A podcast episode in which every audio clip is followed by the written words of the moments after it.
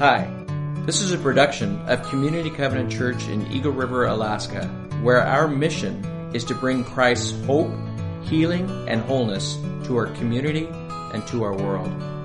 Our service times are 9 and 11 each Sunday morning. Find out more at www.communitycovenant.net.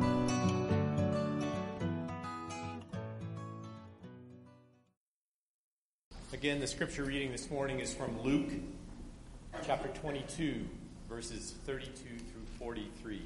23. Two other men, both criminals, were also led out with him to be executed. When they came to the place called the skull, they crucified Jesus there, along with the criminals, one on his right, the other on his left. Jesus said, Father, Forgive them, for they do not know what they are doing. And they divided up his clothes by casting lots. The people stood watching, and the rulers even sneered at him. They said, He saved others. Let him save himself if he is God's Messiah, the chosen one. The soldiers also came up and mocked him. They offered him wine vinegar and said, If you are the king of the Jews, save yourself. There was a written notice above him which read, This is the King of the Jews. One of the criminals who hung there hurled insults at him. Aren't you the Messiah? Save yourself and us. But the other criminal rebuked him. Don't you fear God? He said. Since you are under the same sentence, we are punished justly, for we are getting what our deeds deserve. But this man has done nothing wrong. Then he said, Jesus, remember me when you come into your kingdom. Jesus answered him, Truly, I tell you, today you will be with me in paradise. Lord, bless his holy word. Thank you, Bruce.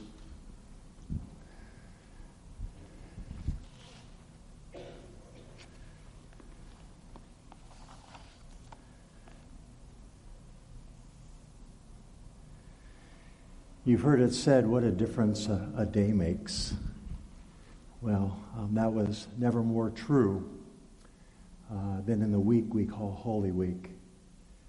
Jesus enters uh, Jerusalem triumphantly. Uh, the crowds are adoring him and they're hailing him as king. Uh, they're waving palm branches and putting palms down before him palm is a symbol uh, of royalty. It also is a symbol of Jewish nationalism uh, because they believed that he was going to restore uh, Israel. He was going to deliver them from their oppressors, in this case, uh, from the Empire of Rome. And they hailed him with much expectation. So that's Palm Sunday. But by the time we get to a Friday that we we call Good Friday, um, he was no longer hailed as king. He was spat upon, he was mocked, and he was called a criminal. And he died a criminal's death on the cross. All in a matter of just a few days. In our passage this morning, we see Jesus being led to the cross and crucified. And as he hangs on the cross, dying, shedding his blood, so that you and I can have forgiveness of sin, as he pays the price for our sin. There are four groups of people that address him, and each address him speaking an aspect of truth the truth of, of who he is, but then they also um, mock him and encourage him uh, to do something. Let's look at this more closely. Let me show you what I'm talking about. In Luke 23, beginning uh, in verse 32, it says, Two other men, both criminals, were also led out with him to be executed. When they came to the place called the skull or Golgotha, they crucified him there along with the criminals, one on his right and one on his left. Jesus says, Father, forgive them, for they know not what they're doing. And they divided up his clothes by casting lots. And of course, that in the fulfillment of Scripture. Then I want you to pay close attention here to verses 35, uh, 36, and 39. In 35, it says, The people stood watching. Okay, the people. Uh, they stood watching. By this time, uh, all but just a few of his followers, mostly women, uh, they were still there, but the rest had abandoned him. And the crowds, the rest stood watching. And the rulers, the religious leaders, they even sneered at him. And this is what they said. Now, catch this. He saved others. Let him save himself if he is God's Messiah and the chosen one. Well, the truth is, he, he is God's Messiah, and he is the, the chosen one of Israel. But he's a king who didn't come to have others save him. He came as king to save others, the very people who were mocking and, and jeering at him. And so they said, Let him save himself. Then, verse 36 the soldiers also came up and mocked him. They offered him wine vinegar and said, If you are king of the Jews, of course, Jesus was king of the Jews. He is king of the Jews. They say the same thing. If you're king of the Jews, save yourself. So now we have the people and the rulers, the religious leaders, both saying, Save yourself, as they mock him. And then, verse 38 there was written notice above him which read, This is the King of the Jews. And then, verse 39 one of the criminals who hung there hurled insults at him. Aren't you the Messiah? Save yourself and us. Save yourself and us. Four different types of people the, the, common people that were gathered around the cross, the religious leaders, the rulers, the soldiers, and the criminal. All in mocking him, encourage him to do one thing save yourself. It's uh, really representative of two other occasions where, in groups of three, Jesus was confronted with whether or not he was going to fulfill the, the purpose to which he came to earth. You might recall when his ministry was inaugurated that, that he was led out into the wilderness. And how many times did Satan tempt him? Three times. And each of the three times, Satan mocks him or speaks to him and speaks an element of truth relating to who he is, his identity, uh, even as the members of the crowd do as he's hanging on the cross. And each time, Jesus is confronted. He has to make a decision. Uh, am I going to follow the way of the crowd, or in this case, uh, the way of the enemy? Because the enemy knew if I get him here, I, I can derail everything. I can, I can stop him before he gets going. But three times, Jesus responds. And Jesus uh, stands up to the enemy. Jesus continues his mission. Well, then we read Jesus in the Garden of Gethsemane. And he's praying and he's praying intensely. And three times he asked the Heavenly Father, Father, if it be thy will, let this cup pass.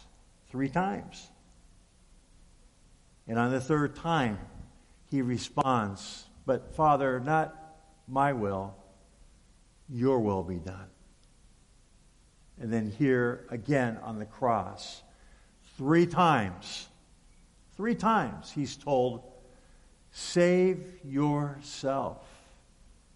And each time, Jesus responds. And he responds by pouring out not only his blood, but his love and his forgiveness for those who are mocking him.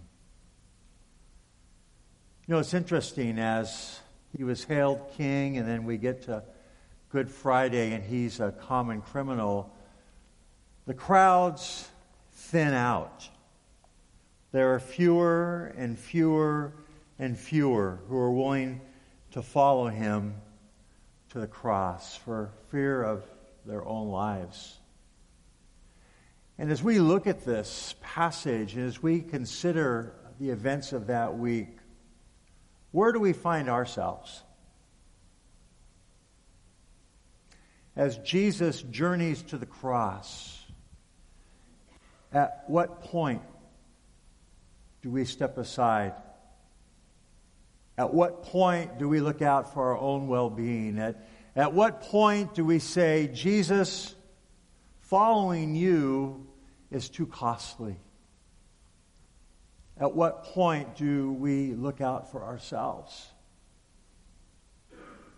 rather than remain faithful to our Savior? That is what the people that Holy Week we're faced with.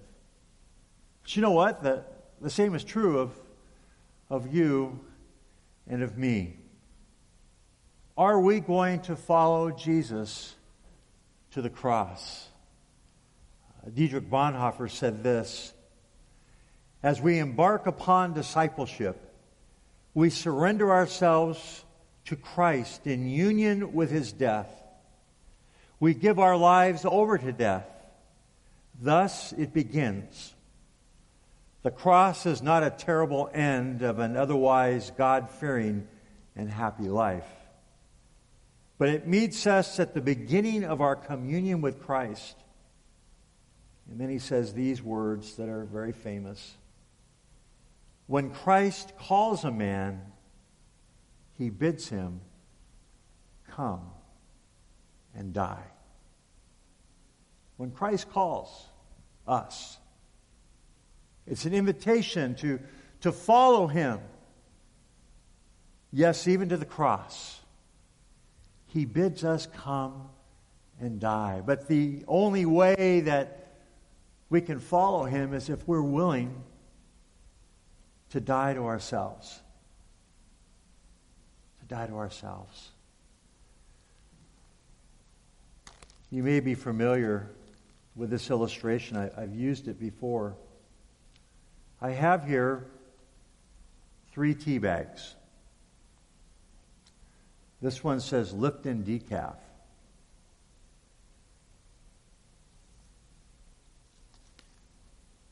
This one says uh, Bigelow green tea.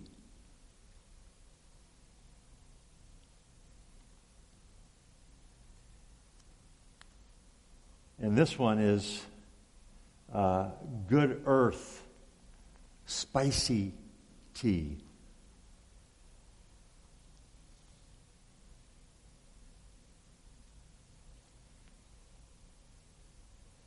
Each of these tea bags this morning could be representative of different types of Christians. Okay? Uh, you, you have the decaffeinated Christian, okay, uh, who wants to to follow Christ but wants to do so safely. Uh, they believe that the Christian life um, is all about the happy life, the protected life, the, the good life, uh, where there are minimal challenges and adversities, uh, in which God watches over me and um, I'm exempt somehow from the sufferings, the challenges, the adversities that, that Christ Himself experienced during His time on earth. I, I want to live the caffeinated, safe life. That's a type of Christian. Perhaps that might be descriptive of one of you this morning. Then there's the second bag. That's, that's the green tea bag. Uh, they recognize that life isn't safe and, and they're following Jesus. But what happens to them when difficulties and adversity come? How do they respond? More importantly, what comes out of them? What do they exhibit?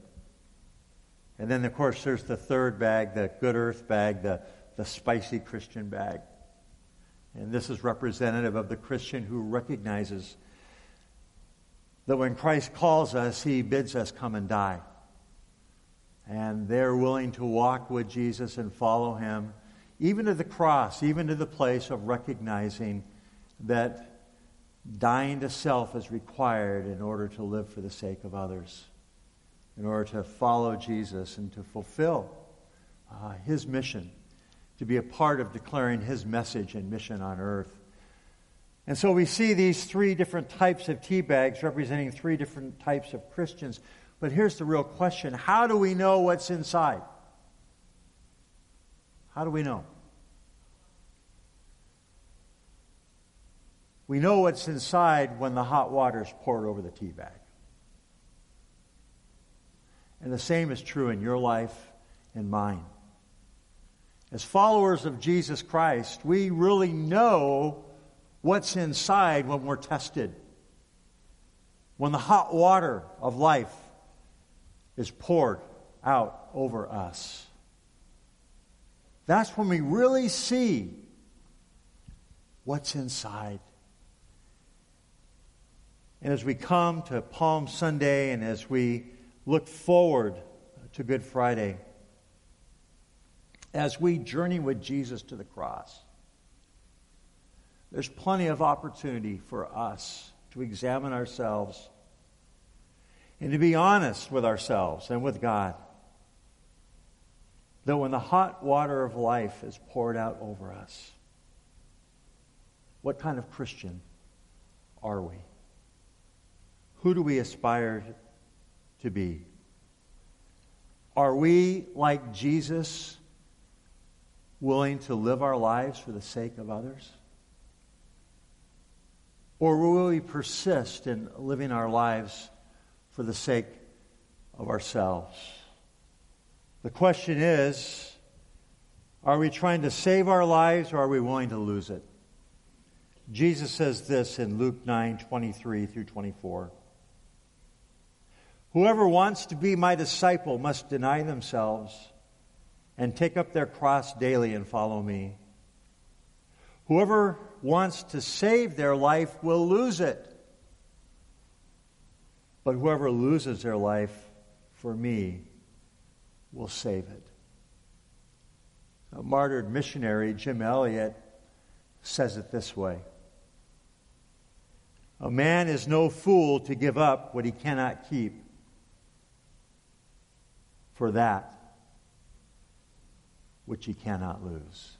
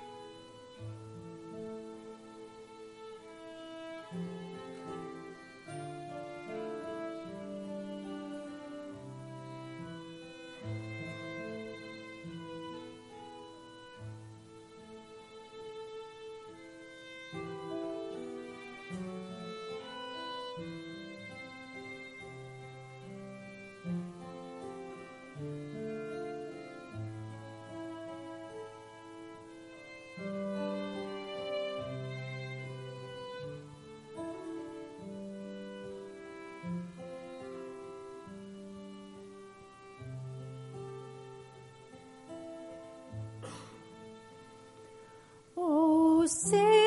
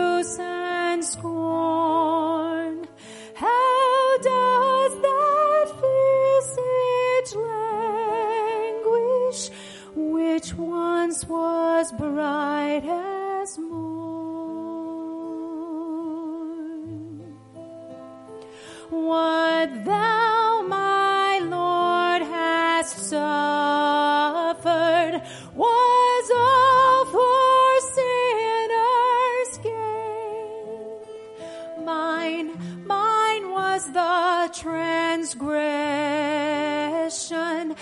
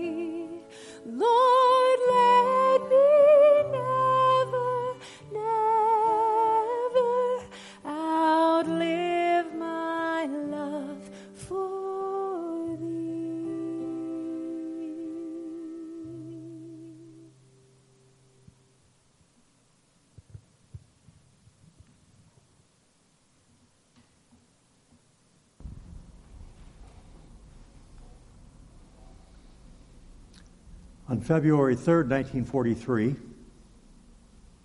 a troop transport bound for Europe, filled with 930 American servicemen, was struck in the middle of the night by a torpedo from a, a German U boat and began to sink about 100 miles off the coast of Greenland. Uh, you can imagine in the panic of, of the moment, the electricity out on the ship, water pouring in, uh, men dazed, uh, barely awake. Um, it was an awful, awful scene. But there were four men, each of them chaplains. Three chaplains. Uh, one was a Catholic priest, two were Protestant ministers. The fourth uh, was a, a rabbi.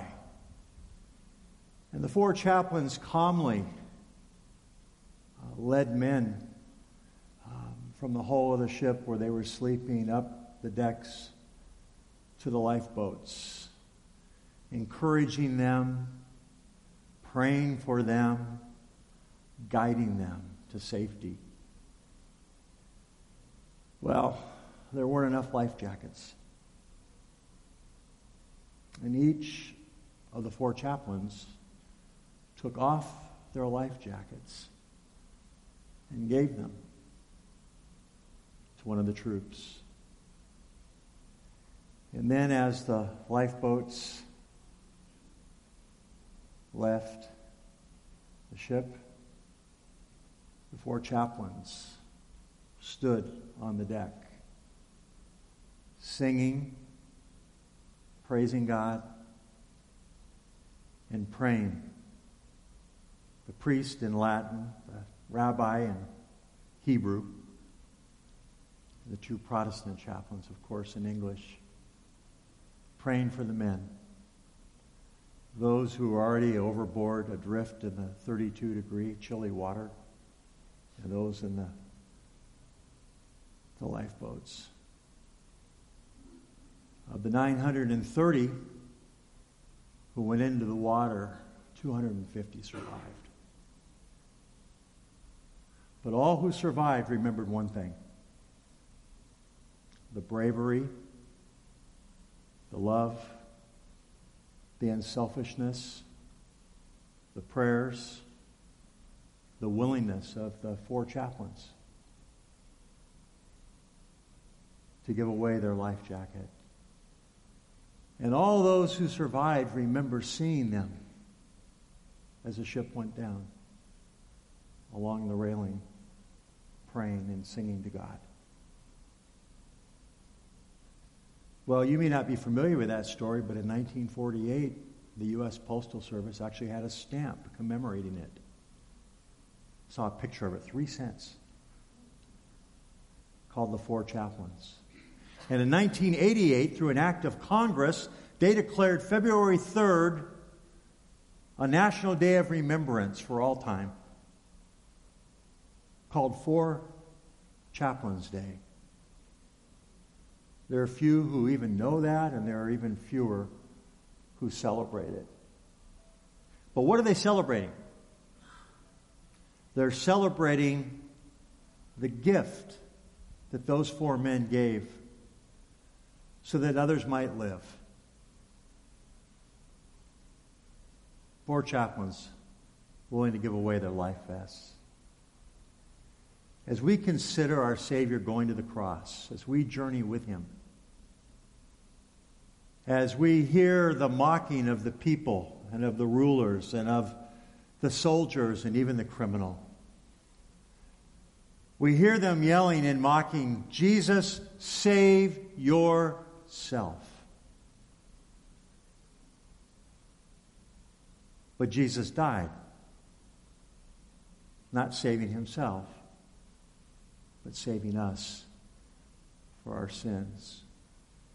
Now, here's the question Few of us will ever be faced with the situation the four chaplains were of giving away our, our life vest and dying so that others might live physically.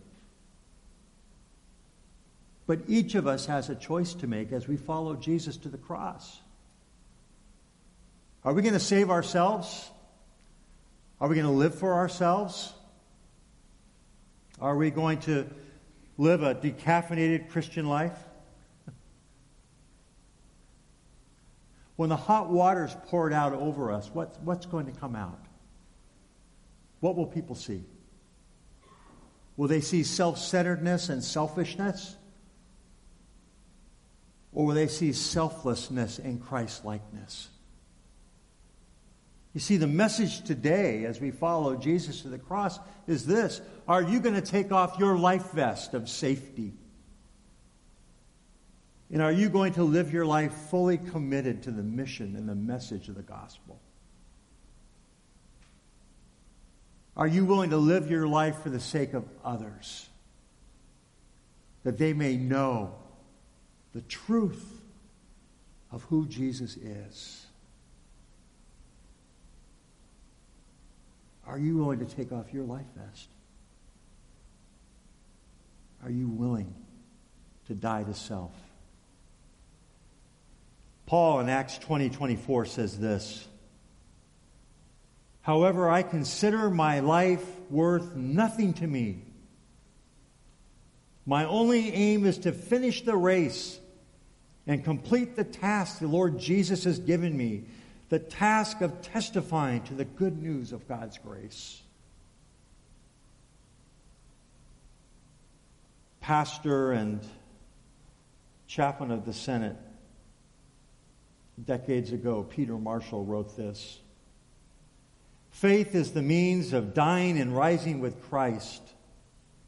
And the death and resurrection of Christ is the model or pattern on which our new life is founded and given form and meaning. Paul says it this way. Again, Galatians 2:20. I have been crucified with Christ, and I no longer live, but Christ lives in me. The life I now live in the body, I live by faith in the Son of God, who loved me and gave himself for me. Life is full of Good Fridays and Holy Saturdays and Easter Sundays. Friday is a day of suffering, of pain, of agony. Saturday is a day of doubt and misery and confusion. But Sunday, oh yes, Resurrection Sunday, it's a day of hope, a day of joy, and a day of victory. And we are reminded as we travel with Jesus to the cross that we face these three days the Fridays, the Saturdays, and the Sundays over and over and over again in our lifetime. But here are three questions.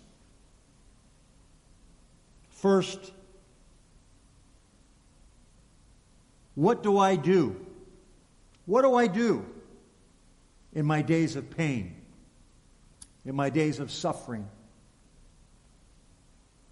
when life seems to bring agony, hurt? Secondly, how do I get through my Saturday, my days of confusion, my days of doubt, my days of looking at life and saying, What happened? This isn't turning out the way I thought it would. My hopes are extinguished. My dreams seem to be dashed. They've died on Friday.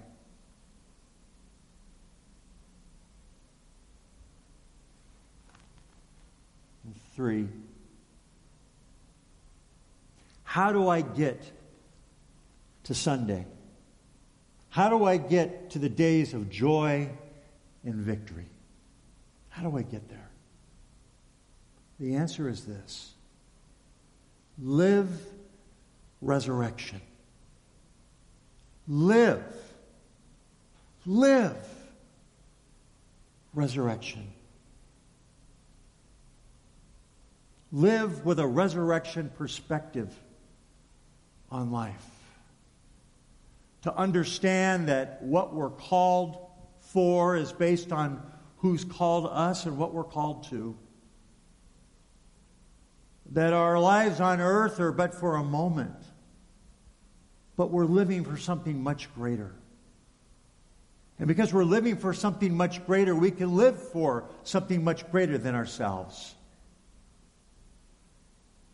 We can even face death, and we can say, as the Apostle Paul did in 1 Corinthians chapter 15. Oh, death, where is your sting? Oh, death, where is your victory? Right? But death is swallowed up in the victory of our Lord and Savior, Jesus Christ. We can live with a resurrection perspective on life, but we can live with resurrection power for life. Do you realize that the same power that raised Jesus from the dead, that emptied the tomb, is the power that fills our life through the Holy Spirit? And that we can live not in our own strength, but the life that He calls us to.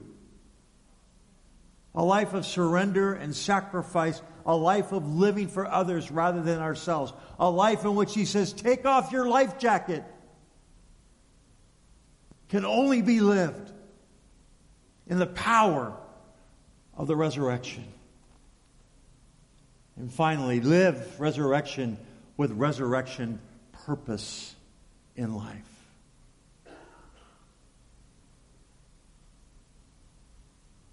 That we're called not to save our lives, but to lose our lives for the sake of others. And that in losing our lives, we save them. Live resurrection purpose in life. In the end, C.S. Lewis sums it up this way There are only two kinds of people in the end. There are only two kinds of people.